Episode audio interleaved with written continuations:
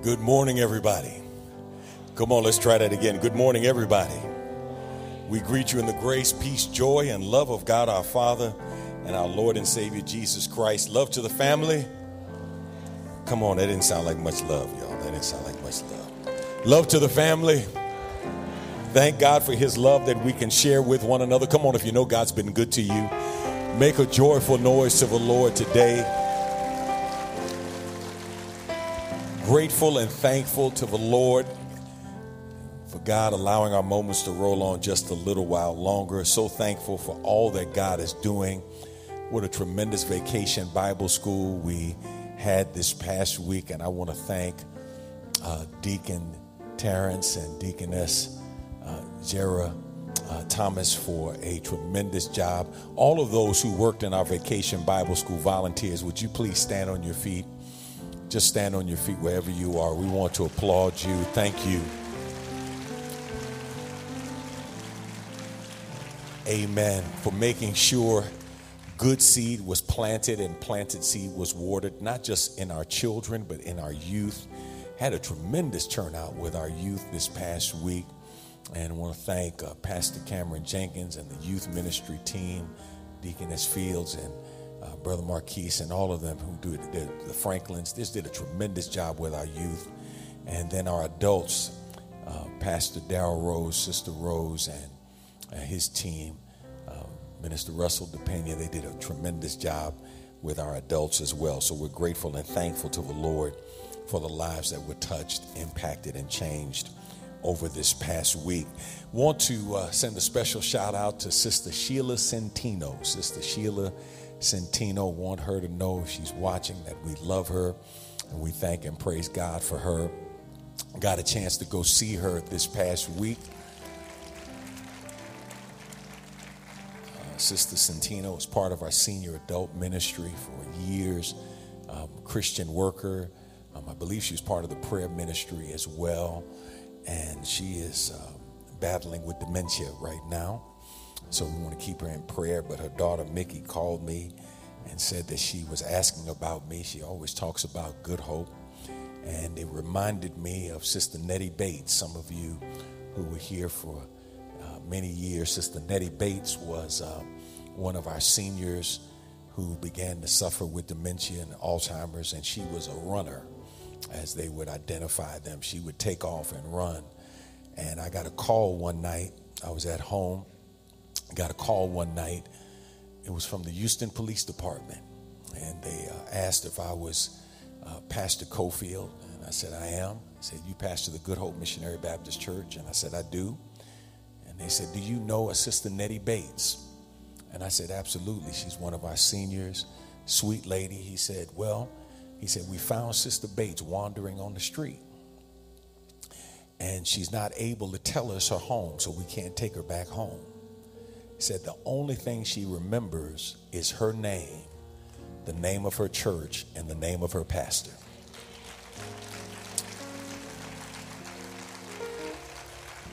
Y'all, I got to tell you, boy, I was messed up, man. I was ready to start crying like a baby. Uh, the fact that she had gotten to that place, but the fact that that was all she remembered, we were able to contact uh, Sister Rosetta Mays and uh, connect her back with family. But it was just a reminder of the importance that the Lord plays in our lives, even fighting dementia. Sister Centino still remembered scripture and was quoting scripture to me as we were sharing and talking with one another and laughing. She looks absolutely amazing I want you to keep her in your prayers and keep her daughter in your prayers as well. Rooted and grounded, make some noise. Where's rooted and grounded? Make some noise. Those of you who are participating in our discipleship process, we got a little break for the summer, but we're getting ready for the fall of the year. And I've been asking you to put together your list of people that you are prayerfully going to approach. God gives you an opportunity to invite. I started off with what? I remember friends, right? Friends, uh, however you define your friends, you start praying about inviting friends to be part of your rooted and grounded group. And then last week we talked about relatives. We talked about relatives and inviting your relatives Um, you have some relatives that know Jesus, but you got a whole lot of relatives who need Jesus. And to invite them to be part of the Rooted and Grounded group to discover God's plan and purpose for their life. Today, I'm going to add another group that I want you to pray about. This is the letter A for associates. Everybody say associates. Now, these are not friends, these are not relatives. These are people, though, that you come in contact with on a regular basis. You don't chop it up necessarily, you don't get lunch with them, right? You don't go to each other's homes, but these are people that you see regularly. So, for example, maybe your favorite barista that you see at the coffee shop when you get your daily dose of caffeine, or uh, maybe somebody you may see regularly at your favorite restaurant, or maybe somebody you see in the supermarket, or somebody like that, somebody that you're associated with, somebody maybe at work. You're not boys, that's not your girl, but you know, y'all are cool, right? They're just an associate. And that's somebody that you can prayerfully invite to be part of your rooted group in the fall. We start in September and we'll go right up just before Thanksgiving. Uh, we're looking forward as we launch Rooted and Grounded worldwide. And so, for those who are watching all around the world, we would love for you to be a part of our group. Right now, we're represented in seven different states, and we want to see God take us into seven different countries to take hope to the world. Speaking of taking hope to the world, man, I want to give a special shout out to Sister Kyrie Simpson. Where are you, Kyrie? Kyrie's up there. Come on, y'all say amen for Kyrie. So, Kyrie was invited to our church some years ago with a friend. And that friend told her when she spent a night, said, Now, you know, you got to go to church in the morning with us. And she came to church some four or five years ago before the pandemic uh, continued to affiliate with the church, left the church, left Houston to go to Florida, and had been in Florida living there. Felt like God moved her there and began to sense that God wanted her to come back. She connected with the church, of course, online, recommitted her life to the Lord, and uh, through our rooted and grounded fellowship, she got baptized this morning and has moved back to Houston. So we're excited to have Kyrie back in Houston. Come on, y'all. She just moved back home. Yeah. So we're excited for her and looking forward to seeing what God is going to do in her life. Last but not least, don't forget the concert this afternoon. We are going to have arguably one of the top 10, I think top five gospel choirs of all time here with us and that's the Thompson Community Singers, aka the Tommies Reunion Choir. They're going to be here this afternoon at 3 p.m. Everybody say 3 p.m. That means you got time to go get something to eat. Amen. If you need to get a nap, get your quick nap. We'll leave the church open and get your quick nap. No, no, no. Just get you a snack, all right? Eat, eat dinner after the concert. Get you a little snack, all right? Come on back. We're going to have a great time in the Lord, and we're celebrating the conclusion of our 150th anniversary, the conclusion of our sesquicentennial celebration.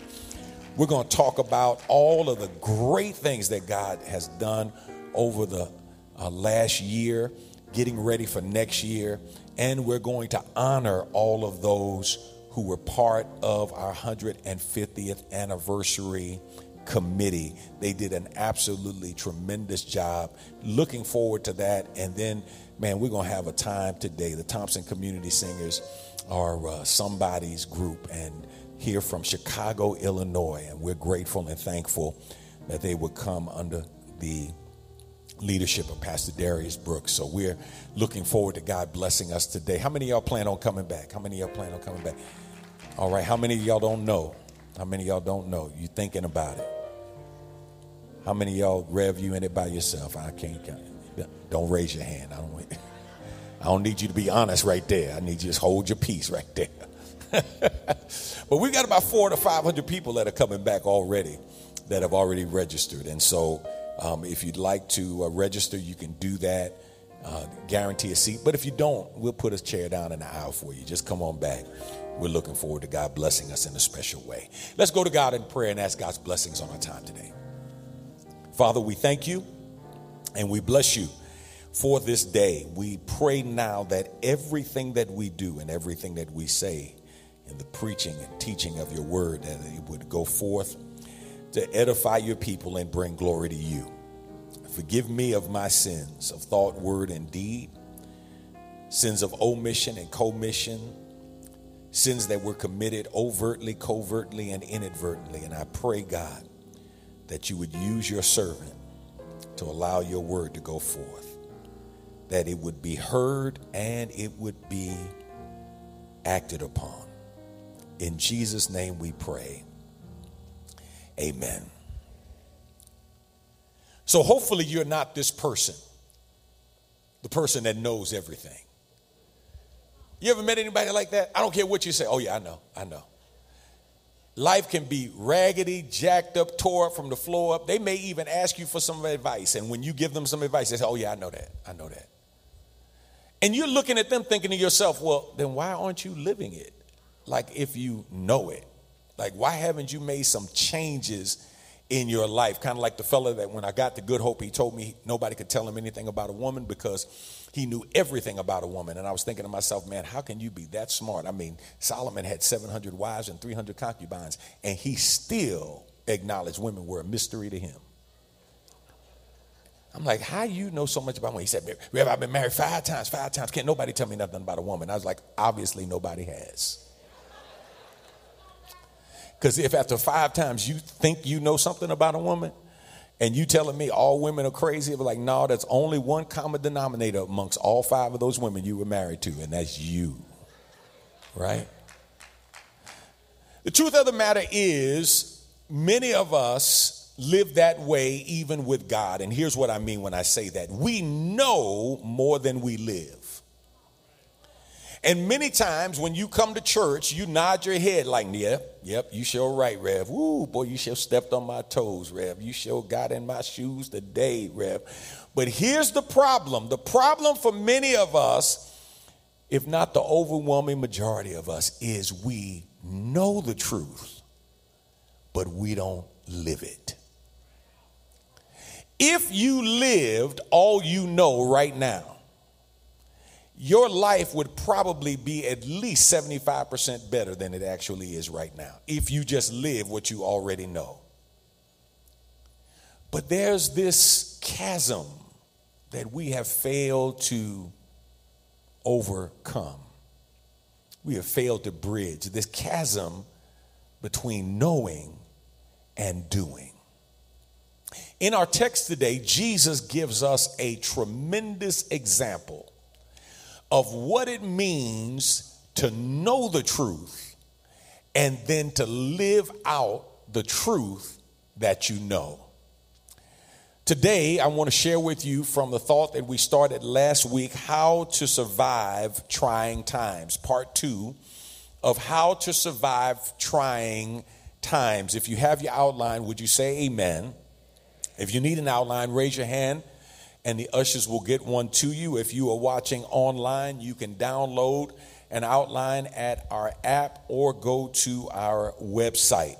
Now, remember, we shared on last week, this is one of three times when the devil actually spoke in the scriptures. The first time was in Genesis, the devil spoke through the serpent to Eve to get her to do contrary to what God had commanded.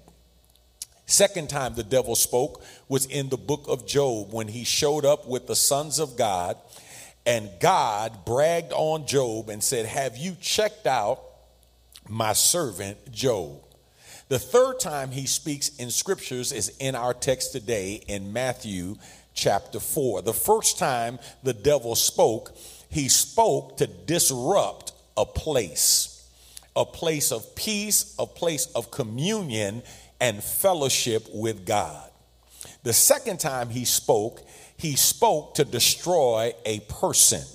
Matter of fact, he told God, he said, The only reason Job blesses your name and worships you is because you put a hedge of protection around him. Remove your protection and let me have my chance at Job, and I'll make Job curse you. He wanted to destroy his person or his character. The third time the devil speaks, he doesn't deal with the place or the person, he deals with purpose. Because he wants Jesus to adjust his reason from coming from glory to earth so that now Jesus becomes more self centered and self focused as opposed to being sovereignly directed.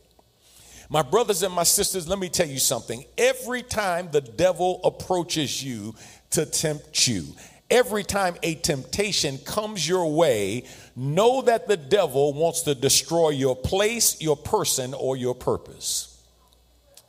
If he can destroy your place, a place of peace, a place of calmness, if he can destroy, thank you, Lord, your person in terms of destroy your character, or he can destroy your purpose, get you living out of purpose or off purpose. Every temptation is designed to address one, two, or all three of those areas in your life. Now, last week, we shared in part one two things. If you have your outlines, you should find these there. Number one, you need to realize you will never be exempted from tests and tribulations in life. You will never be exempted. The Bible says in verse 1 of Matthew chapter 4 that Jesus was led up by the Spirit into the wilderness to be tempted by the devil. Jesus did not get to the wilderness on his own, and he didn't get there in a secretive way. The Bible says the Holy Ghost led him into the wilderness to be tempted by the devil. Many of us have a poor theology thinking that you can't get to the wilderness unless you get there out of disobedience and unless the devil leads you to the wilderness. The text says the devil didn't lead him to the wilderness, the devil met him in the wilderness. But he was led there by the Holy Spirit. Can I help somebody today to understand that God will never take you to what he won't take you through? Let me just throw that in as a side note for somebody. The, the Lord will never take you to what he will not take you through. You and I will have to face trials, tribulations, and temptations in life. And remember what we said temptations are not evil in and of themselves. As a matter of fact, this word in the original language changes meaning and emphasis depending on the context within which it is used. So when the devil brings this, it's called a temptation because the devil brings it to destroy us. But when God brings a trial, it is really a test because God never brings something to destroy us, He brings it to develop us. And so many times you have to ascertain who brought it and what was the goal of it. And many times the goal of it can be seen in your response to it. Do you see it as a trial to develop you, or do you see it as a temptation that is designed to destroy you? John 16 33 says, I have said these things to you that in me you may have peace. In the world you will have tribulation. But take heart, I have overcome the world. The second thing we shared last week regarding how to survive trying times, we said number two, you need to remember God loves you. You need to remember God loves you. Verse 1, Matthew 4 says, Jesus was led up by the Spirit into the wilderness but verse 4, chapter 1, comes right after, after Matthew chapter 3, verses 16 and 17. And the text says in verse 16, when he had been baptized, Jesus came up immediately from the water, and behold, the heavens were opened to him. He saw the Spirit of God descending like a dove and alighting upon him. And suddenly a voice came from heaven saying, This is my beloved Son, in whom I am well pleased. Too many times in life, we view the presence or absence of tests, trials, tribulations, and temptations as a referendum on whether or not God loves us. And I want you to know, everybody under the sound of my voice, that God loves you regardless of what you go through in life, regardless of what you face in life. Stop calling for a pity party, expecting people to agree with you that somehow because you have to go through something, God doesn't love you anymore. Let me just throw this in as a side note. Here's what I've discovered about the stuff that we go through. Sometimes what we go through is satanically devised. Sometimes the devil takes us through, through some things. Sometimes, though, if we're honest, we go through what we go through because of our own stubbornness and stupidity. You don't have to say amen. I know I'm right about it. We just make up in our mind that we're going to do it the way we want to do it because that's the way we want to do it. And because of our own stubbornness and or our own stupidity, we find ourselves in situations that we much rather not be in. But every time we go through something, it is sovereignly allowed. Nothing catches God off guard. The text says, just before he went into the wilderness, God says, This is my beloved Son, in whom I am well pleased. He is doing exactly what God wants him to do. Because while the devil has a plan to tempt him, God has a plan to try him, to test him, to show that he is ready to begin his earthly ministry. Here's the first thing today I want you to see, the only thing I'm going to look at today in part two of how to survive trying times. Here's the point today. Number one, you must know and obey God's word. You must know and obey God's word. Verse 2, Matthew chapter 4. And when he had fasted 40 days and 40 nights afterward, he was hungry. And when the tempter came to him, he said, If you are the Son of God, command that these stones become bread. But he answered and said, It is written, Man shall not live by bread alone, but by every word that proceeds out of the mouth of God.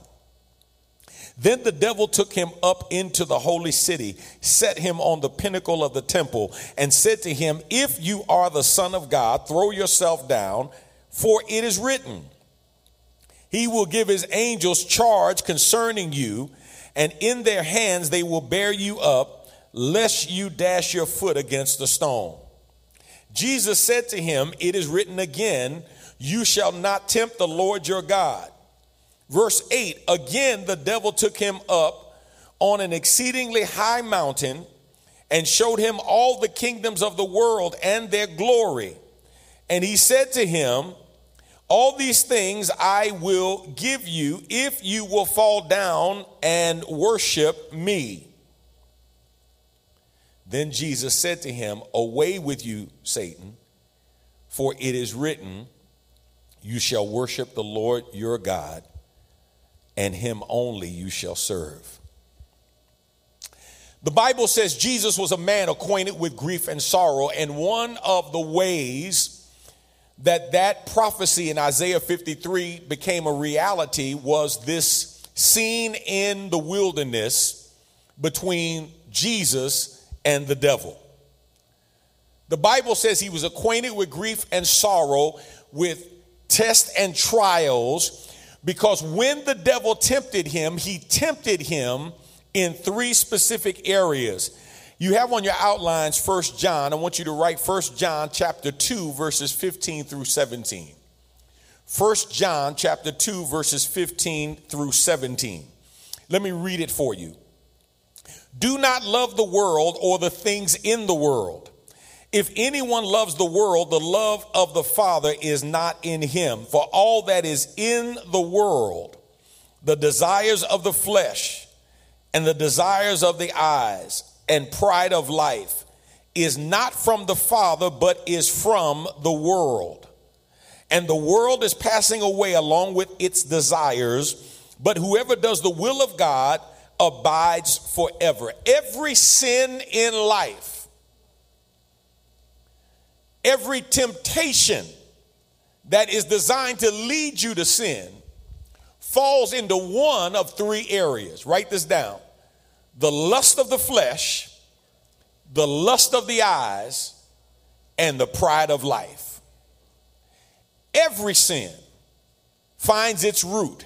Every temptation that's designed to lead you to sin finds its root in one of three places, sometimes in all three the lust of the flesh, the lust of the eyes, and the pride of life. So let me give you an example. And I'm not picking on anybody, but if I step on your toes, I'm sorry. You go to a store and you see something you really like. You know, and God knows you don't need it. You know, God knows, and your bank account knows you can't afford it. But you see it. Lust of the eyes. I sure want that. I sure want that bag. I want them shoes. I want them sneakers. I've been looking for that for a long. Ooh, I love that shirt.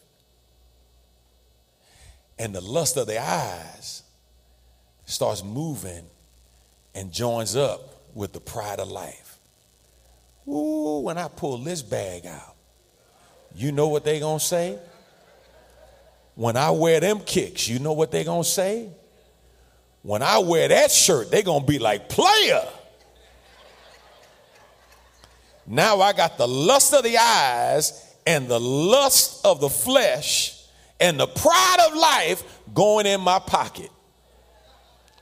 Pulling out a credit card trying to figure out if I can fit this in in my minimum payments and not be paying off this card until the year of our Lord. You don't have to say amen. You can say ouch if I'm knocking on your door right now. Every temptation. Now, here's what I need you to know Jesus faced tailor made temptations. Somebody say tailor made temptations. Tailor made temptations. And here's why they were tailor made they were tailor made to speak to him in places of legitimate desire legitimate wants and legitimate needs. See, temptations are not always rooted in what you want. Sometimes temptations are just rooted in what you need. The devil knows what you desire, the devil knows what you want, and the devil knows what you need. So somebody said, Well, what's the problem? The problem comes when you try to meet an, a legitimate need in an illegitimate way. See, nobody talks about what you need. That's not what's supposed to drive you. Your need is your need, but how are you trying to meet your need? And if you're trying to meet your need, your legitimate need in an illegitimate way, you got a problem with God. The devil says, um, Jesus, if you are the Son of God, turn these stones into bread. Legitimate need. Jesus been fasting 40 days and 40 nights. So the devil knew he was hungry. So he comes to him with an offer to meet a legitimate need in an illegitimate way. Now, can I tell you what most of us would have done? We'd have been like, what, you know, devil, Man shall not live by bread alone, but by every word that proceeds from the mouth of God. But if God didn't want me to be hungry, He wouldn't let me be hungry. So let's eat. I'd rather ask for forgiveness than permission, right? Right? Because I'm because I'm being driven by the legitimacy of my feelings. Jesus says you cannot allow legitimate feelings and desires to justify disobedience to the word of God.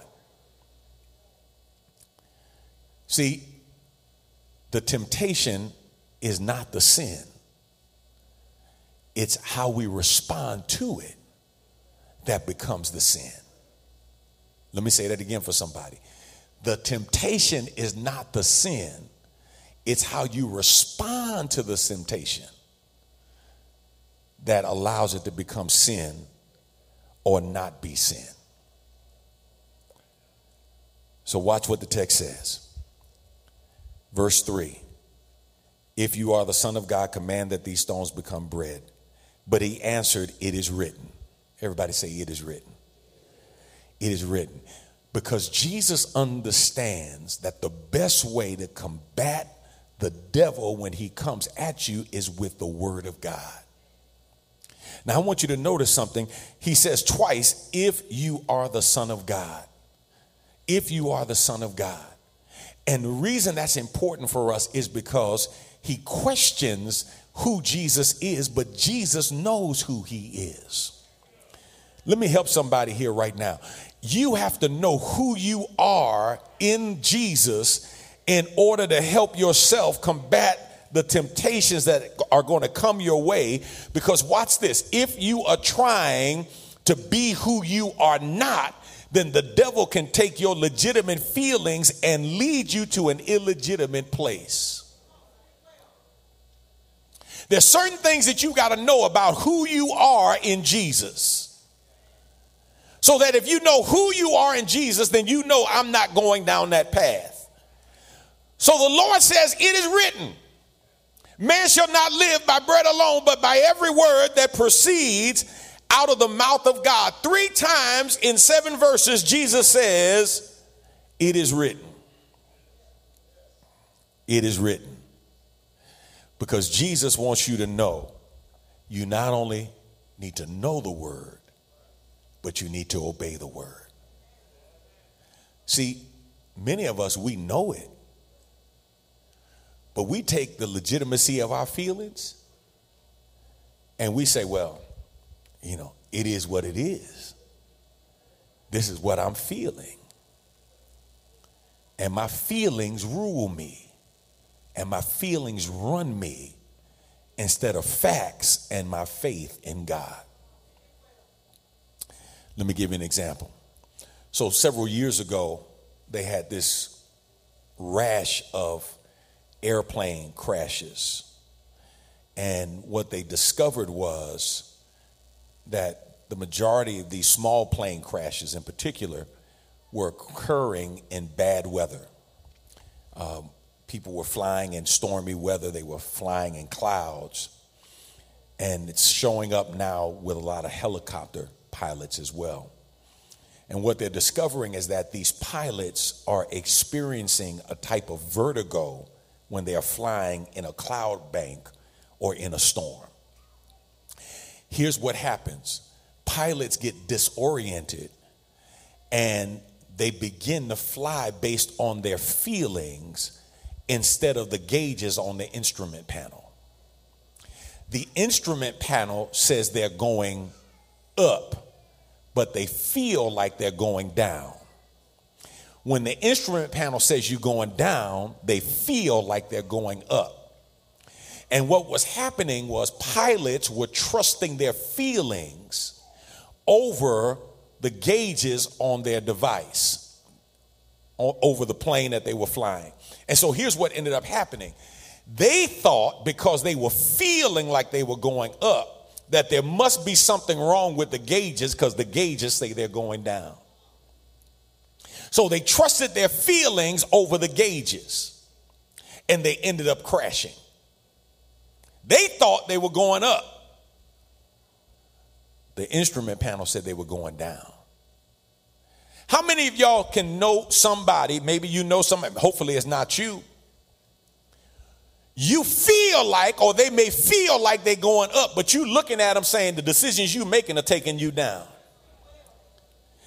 They feel like they're going up. They feel like they're making good decisions, but when you look at their life and you look at the outcomes in their life, you say to them, How's that working out for you? Because they keep going down further and further and further because they trust their feelings over trusting the facts in the Word of God.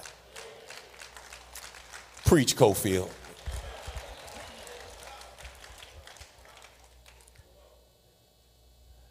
And so here's what Jesus wants you and I to know knowing the word is not enough. You've got to do the word. So watch what the devil did. Watch what the devil did. I, I love the devil because the devil is persistent. He's consistent. You, you don't have to fool around. The, de- the devil's going to keep on coming. Watch what the devil does. Look at verse 5. Then the devil took him up into the holy city, set him on the pinnacle of the temple, and said to him, If you are the Son of God, throw yourself down, for it is written. The devil said, Oh, you want to play that scripture quoting game? The devil said, I know the Bible too, Jesus. He says, Throw yourself down, for it is written, He will give His angels charge concerning you, and in their hands they will bear you up, lest you dash your foot against a stone. Now he quotes Psalm 91 verses 11 and 12. Let me read it for you. Psalm 91 verses 11 and 12. He will give his angels charge over you to keep you in all your ways. They shall bear you up in their hands, lest you dash your foot against a stone. So here's what the devil does. And here's what the devil will do with you. He quotes the proper content, but he quotes it out of context. He takes the content out of context. And whenever somebody takes content out of context, they'll use it to justify improper conduct. You can make the Bible say whatever you want to say when you take the Word of God out of context.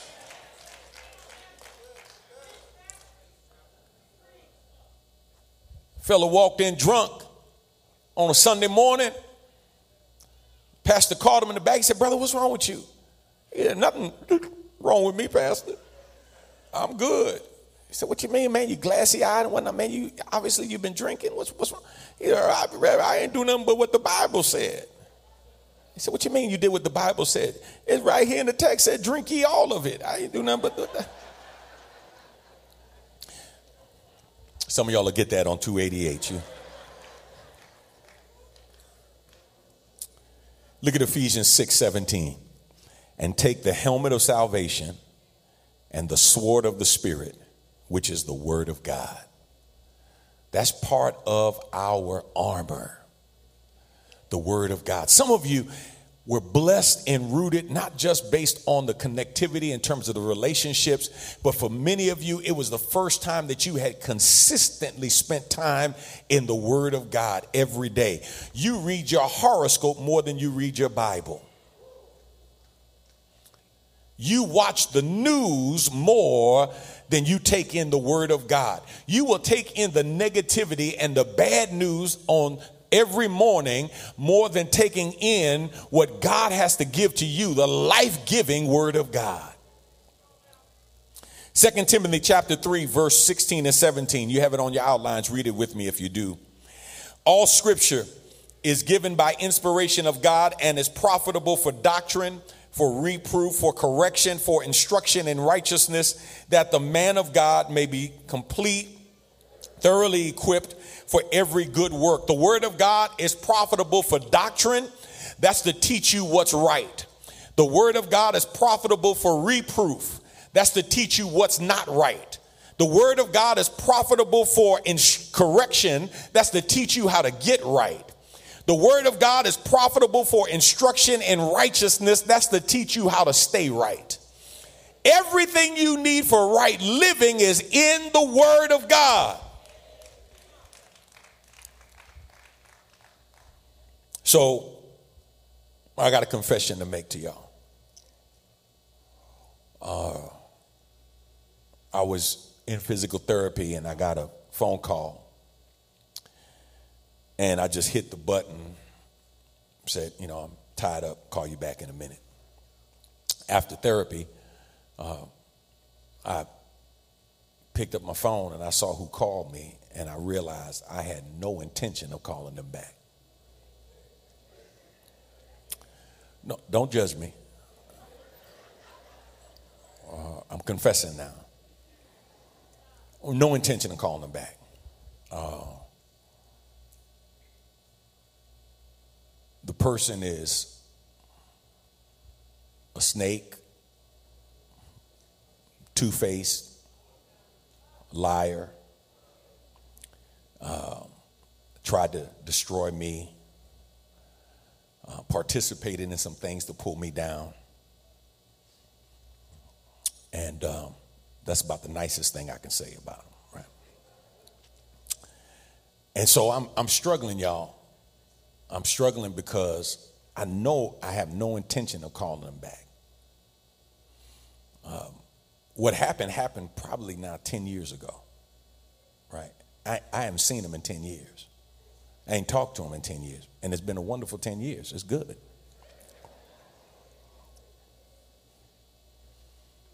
So I felt kind of convicted.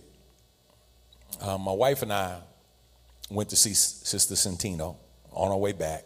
So I told my wife, I said, hey, I said, um, I said, you know, I got a phone call from this person.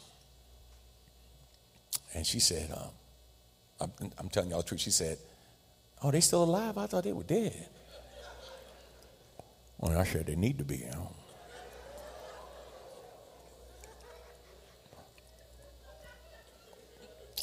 Y'all pray, pray for your pastor now. I'm just telling you. Somebody say, keep it real, pastor. Somebody So my wife said, What, what happened? She knew of some stuff, but so I told her what happened. Told her what the person did and what they said and how they tried to set me up for failure and, you know, on and on and on. And uh,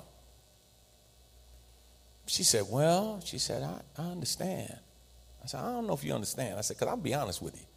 I said, if we was riding down the road and they were on fire, I wouldn't stop to put them out. Now, I ain't saying I would like to match. Like, I ain't gonna set them on fire. But if I'm riding down the road and they on fire, I'm minding my business. I'm going somewhere else. Y'all, I'm telling I need somebody who's not a, ashamed to admit that they have felt the same way about some folk. Y'all, don't leave me out here by myself. I ain't saying I'm right, y'all. I'm not saying I'm right. I'm not saying I'm right. I'm just trying to tell you how I was feeling. I was in my feelings, y'all. I was in my feelings. And my wife said, she said, Oh, baby, you know you would stop me. I said, No, I wouldn't. Uh uh-uh. uh. Oh, no. Uh-uh. I'm rolling. And she said, well, what you gonna do? I said, nothing. I said, for what? You know, I'm calling back? Mm-mm. And I was thinking to myself, well, maybe, maybe they were calling to apologize. And I said, well, send me an email. Don't know if I'll read it. I may read the first two or three lines and then I'm, but I'm, I'm done. I ain't fooling with them at all. None. Zero. Zilch. Nada. Nunca.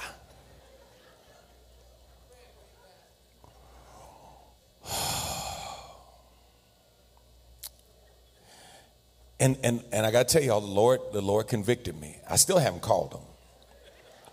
I'm still praying about whether I'm going to call him or not. I, am still praying. Because I don't, so y'all know this is how I live. I don't think because somebody calls you, you're required to call them. Right? I don't I don't function that way. But here's what I, I did come to understand. My feelings, even getting that call and where it took me, was not honoring God. Right? Like even my thought that if they were on fire, I ain't gonna stop to put them out. I know that ain't God. Now you might say, well, Rev, at least you didn't set them on fire. I but neither one of those are God. Like I can't go to a worse degree and then say, well, a less worse degree is more godly. No, both of them are the devil. Setting them on fire and rolling by them and seeing them on fire. That's the devil too.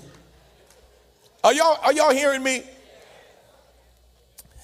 And so I'm like, man, I got, I got to figure out what I'm going to do because I've been good with this because I ain't even thought about it. And when his name came up on my phone, it's like all of this stuff came up. It's like, I'm like, whoa. So one of our sweet ladies here, uh, Sister Letitia Thomas, y'all get a microphone for Letitia. Get a microphone for Letitia. Letitia, come on up here. She came after service, last service, and read this poem. Letitia Thomas is an author. She's the author of a book of poems entitled In the Attic of My Mind. And she started reading this poem, and I said, So, so the Lord gonna use you to convict Pastor this morning. The Lord gonna use you to convict Pastor. So I just thought, how many y'all at least can identify with what I was feeling, right? Okay. So this is what I figured. Ain't no need of me being convicted by myself. Come on, y'all give Letitia Thomas a hand as she reads her poem to us today. Thank you, Pastor. The poem is entitled Where Healing Begins. When there's an itch so deep inside that you cannot reach, and you've heard every word that the pastor preached, you want it to go, but it wants to stay, and not even your prayers seem to run it away. Every Sunday, you take it to the altar with you, and you say you left it there, but that's not really true. When you return to your seat, it sits with you too. No place to run, though you try, you can't hide that feeling which has burrowed itself deep inside. To kill all the symptoms, you must first kill the root, or your efforts are all in vain, and your points are all moot. For it will keep cropping up in the things that you say. Bitter sarcasm shows that it's not gone away. You hear, let it go is all you must do, but if the truth would be told, you don't really want to. Now look deeper within at who's really holding who. It takes time to release all that's inside, for some of it is trapped behind your stubborn pride. A bit is caught in your sometimey moods while you're left just a tad in your pious attitude. You keep holding on tight and not letting go to avoid dealing with the pain that will show. You say, Hurry, God, you're moving too slow, but He won't pry your hands. You must let it go. Anger that's harbored down deep in your soul will fester and grow until it's out of control. It does take some time to really let it all go, and the process might often seem quite slow. As you open your heart and let it all out, the pain will resurface, may cause you to shout, but allow it to burst through like the collapse of a dam. Then the weight is released as you turn it over to the great I am. Until you search yourself and see the only one who can stop this pain is me. I must say to God, Forgive me first for carrying this burden and making things worse.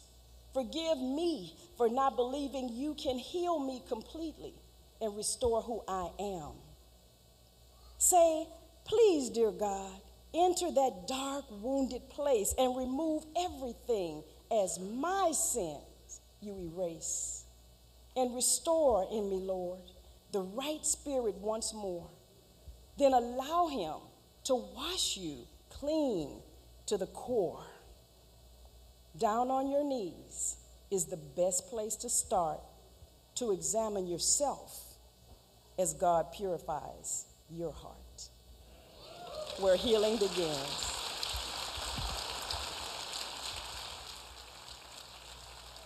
Thank you.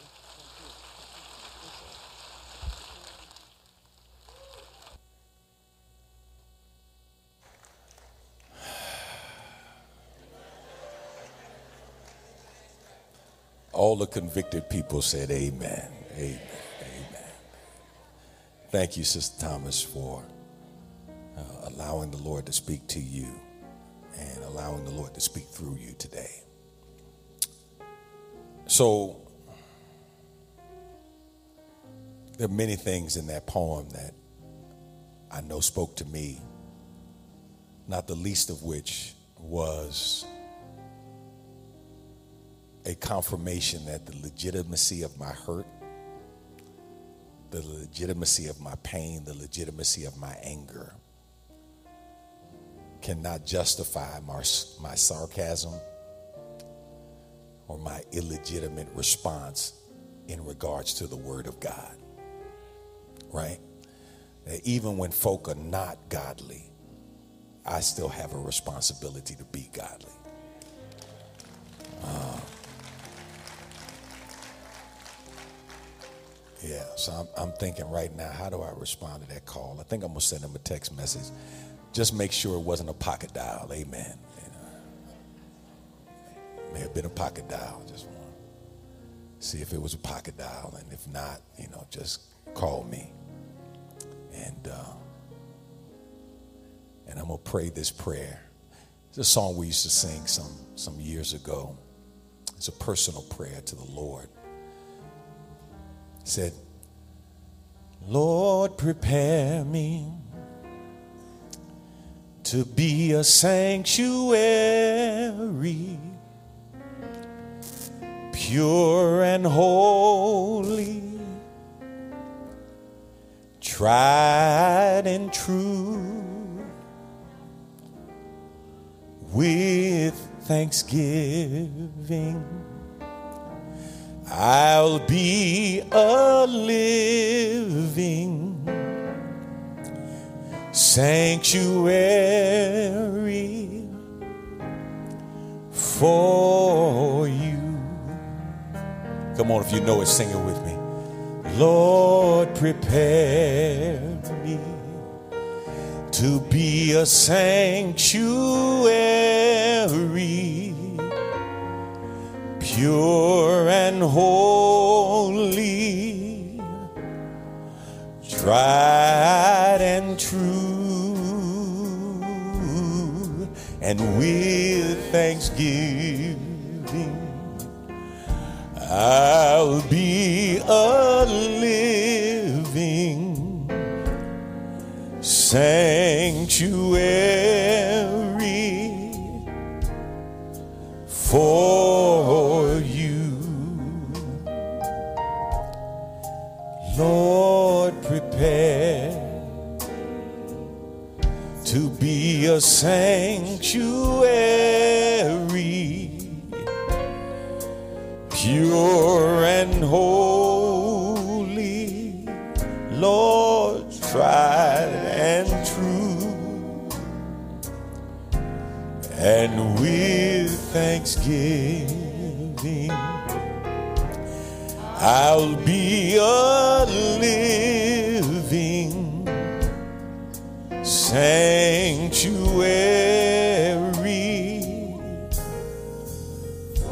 for you. As we continue to play that, I'm going to ask everybody who can stand on your feet wherever you are.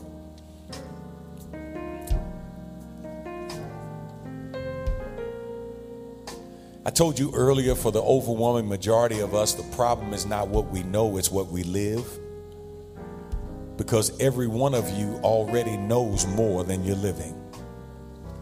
I said, every one of you already knows more than you're living. So the question is not what we know, the question is what we're willing to live. It's not just are we willing to know the word, but are we willing to obey the word?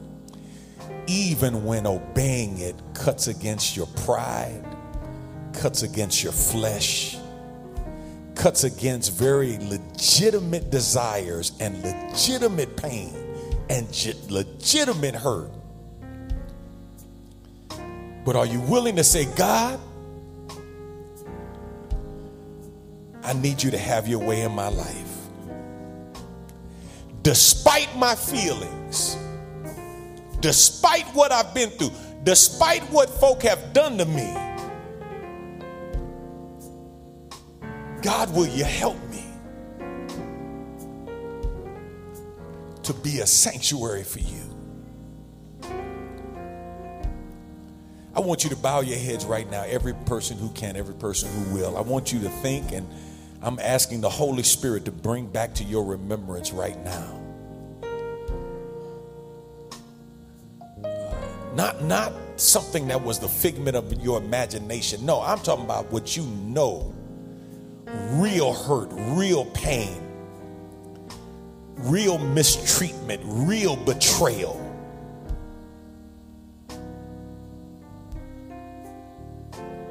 That has kept you deep down from obeying the word of God in terms of your life and your living. Holy Spirit, bring it back to their remembrance right now. Even those things that they have tamped down, those things that they have moved past and moved beyond, but have never gotten over.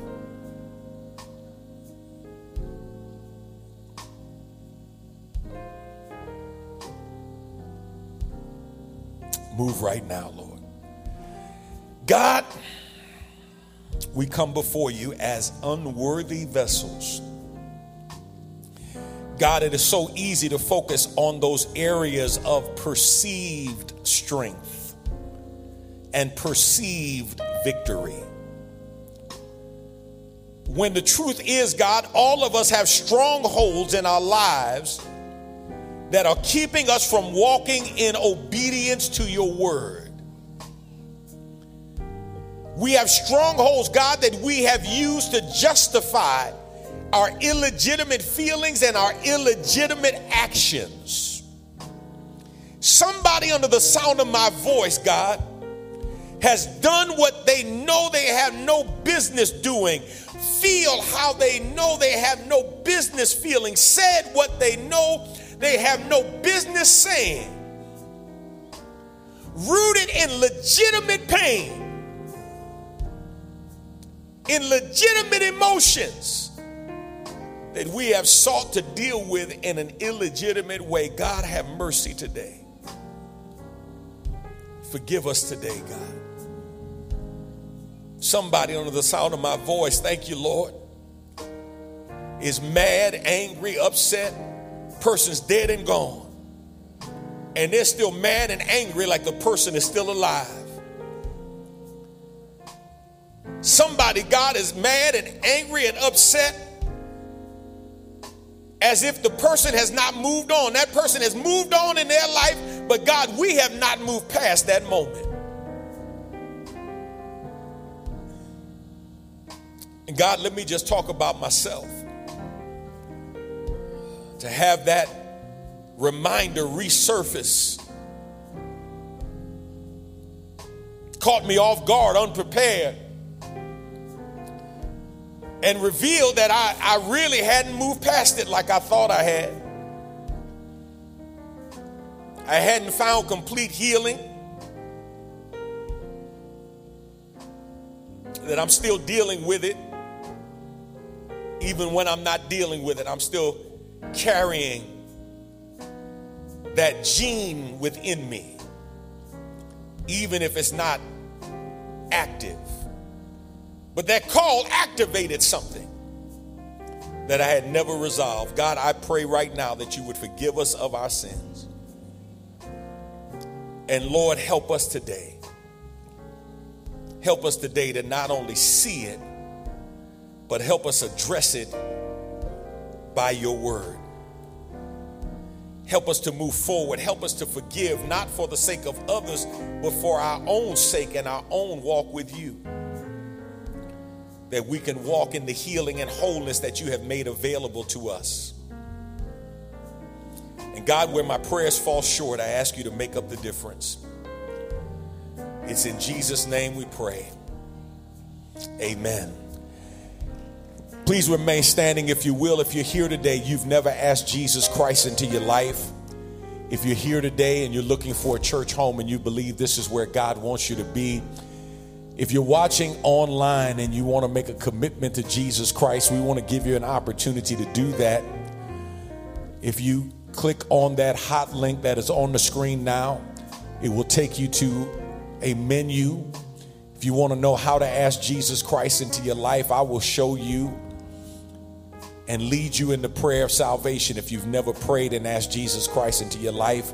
If you want to make this church your church home, we invite you to come. If you're here and you've accepted Christ and you want to make a commitment or recommitment of your life, you can do that on the link. For those of you who are in the sanctuary, you can use the link as well if you pull out your phone. But if you want to come, the men and women who are up front would love to show you privately how to ask the Lord into your life,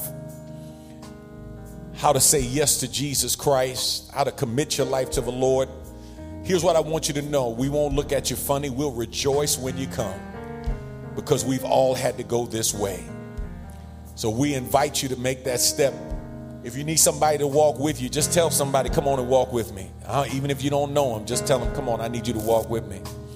And there's somebody around you the Lord has put around you who will walk with you and come with you. If you're upstairs or down to my left or to my right, come on and come and say yes to the Lord.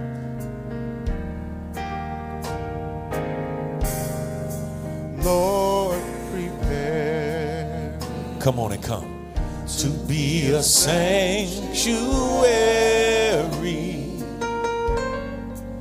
pure and holy, Lord, tried and true, with thanksgiving. I'll be a living sanctuary for you. Come on, let's take it up a little bit higher. Come on. Lord, prepare me to be a sanctuary,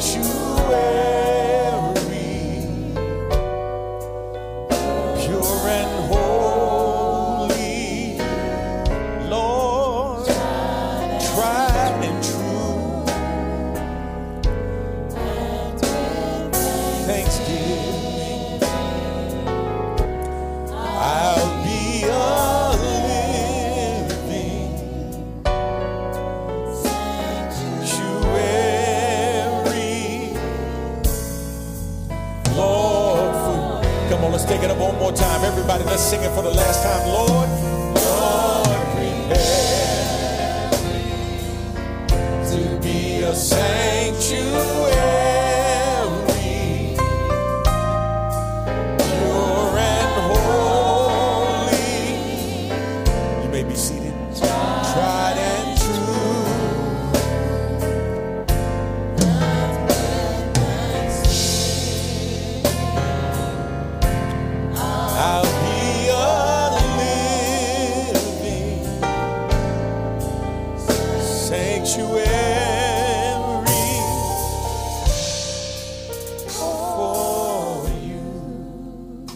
bless us now as we worship you in giving.